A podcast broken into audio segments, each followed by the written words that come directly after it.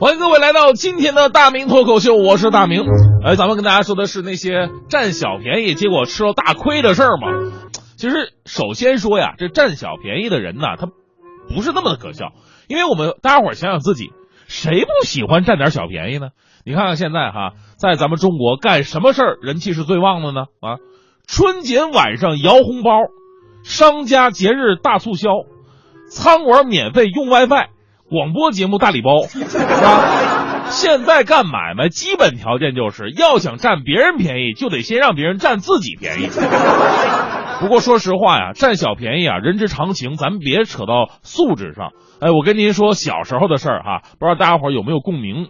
我们东北那时候呢，就特别喜欢吃那什么鸡汤豆腐串而且呢没什么店面，路边就站一老太太推着小车，小车上面支一个小锅，里边咕嘟嘟嘟嘟。拿着鸡骨头，这个炖的这个汤，煮着这个拿竹签子穿的干豆腐串，一串四卷干豆腐，一毛钱一串，捞上来之后呢，浇上蒜汁啊，抹上点辣椒酱啊，撒上香菜末啊，最后盛点鸡汤，哎，这么一吃，这味儿绝了。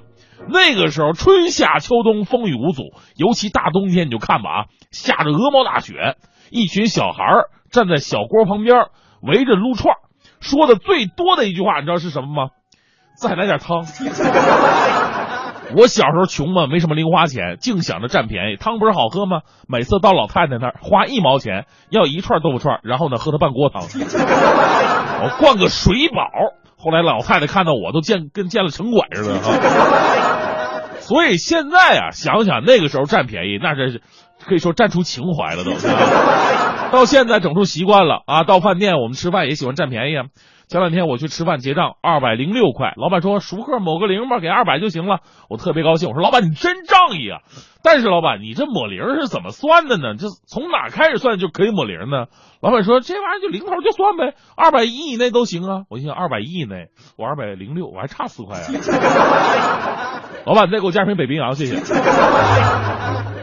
所以呢，我不反感爱占小便宜的人。啊，也不会因为我是什么国家媒体，我就会义正言辞的说占小便宜都是素质低下的人。因为占小便宜吧，它其实也有个度的问题，它有个底线，那就是道德。占商家的小便宜，这是斗智斗勇，其实不差那四块钱，人家到最后还是赚你的。但是，一旦触碰到道德底线占便宜，那可真的要吃大亏了。今天呢，我来跟大家说两个啊，利用人家这个爱占小便宜的心理，然后进行诈骗的这个骗术。其实骗术的本质也是如此。最常见的呢，哎，你看见现在在马路上走着走着，哎，有的时候就会有人问你要不要手机啊，偷摸的要不要手机？大多数的人都不会理他，但还真的有人上当。前两天有新闻嘛，说有一女的上当了，听说苹果六便宜，一千块钱就卖。人说怎么就一千块钱呢？男的说了，姐姐你不知道这手机啊，我说偷来的，我偷来的，讲赶紧处理掉嘛。哦，偷来的这合理啊，相信了。结果买过来一看，发现开不了机。仔细一看，模型。你说说，你明知是偷来的手机，你不但不想方法去报警，居然还打算帮别人销赃，最后自己受骗了。说实话，大姐，就你这连手机跟模型都傻傻分不清楚的智商，你还走什么人生捷径啊？你对不对？这就是触碰道德底线占便宜。其实这个事情最奇怪的地方在于哪儿呢？这种骗术很常见，但就是能骗到人。我再跟你说一个新闻，路上捡到东西平分的这种老骗术，最后那哥们用两块钱骗了四千块，怎么回事呢？说浙江龙游县二十出头的方女士走到中国银行门口的时候呢，突然看到地上有一个红色的盒子，边上一个中年男子看到之后呢，捡起来打开盒子，这方女士好奇啊，这哥们捡起什么东西？看一看吧，只见盒子里边有一枚白金钻戒。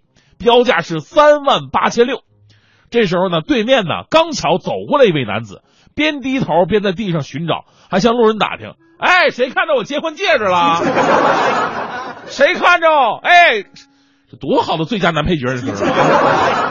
这时候啊，我们的男主角就是这捡到钻戒的男子，赶紧把戒指揣兜里了，哎，称：“哎，我什么也没看见啊，没看到你的戒指啊。”这个眼看着男配角走远了，这哥们儿啊就把方女士拉到路边了，语气非常诚恳的说：“说姐呀，既然你看到了啊，我也不独吞，这个戒指呢，咱俩平分，你千万别跟那男的说这戒指是我拿的。”方律师心想：这挺好的事儿啊，不过这一个戒指怎么平分呢？我拿裸钻，你拿戒托啊，这个 能有这好事吗？男的说了，这这戒指啊，确实挺好的，那个我也要，还是我我也得给给女朋友是吧？对，这样吧，那个他不标价三万八千六吗？这样戒指归我，我拿钱给你，呃，一半一共是一万九千三啊，是吧？这个我先到银行给你取取现金去啊。方女士还挺聪明，说那你去取现金，万一跑了怎么办呢？我也找不着你啊。啊，你看这个方女士开始认真的把这戒指真当成自己的了。这时候骗子就说了，说把戒指给方女士保管，但是为了防止方女士也有独吞的可能性嘛，同时提出要方女士把手上戴这个价值四千七百七十六块钱的这个金手链给她保管。两个没什么信用的人还互换信物。方女士同意了，把金手链给他了啊，把戒指拿过来，但是等了很久，这男的也没回来，这才觉得不对劲儿啊。赶紧找人鉴定一下钻石是不是真的吧。人家扫了一眼就说真的，真的是在地摊买的，两块钱一个。这几个骗子终于被抓到了，上了新闻。哎，你说他们骗术老套吧？可就这骗术，他们一个月成功的骗了三次。所以说，当你损害了他人的利益为前提的这种占便宜，那就不是有情怀的占便宜了。人呢，可能都是聪明人。但一旦利欲熏心，就什么也看不见了。以前我也干过类似的事儿，我今天我这绝对可以现身说法。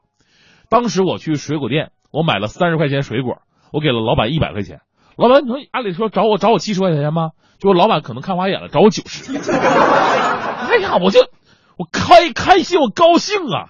但是呢，我这这事儿你不能表现出来，这特别有演技，装作若无其事，面无表情，我扭头就走。多二十，不能让老板知道啊！回家我跟我妈说，说妈，你知道吗？这碰水果店老板，呃，家庭肯定生活不幸福。给他一百啊，他应该找我七十，他找我九十块钱，这找钱都能找错，你说这还做什么买卖呀？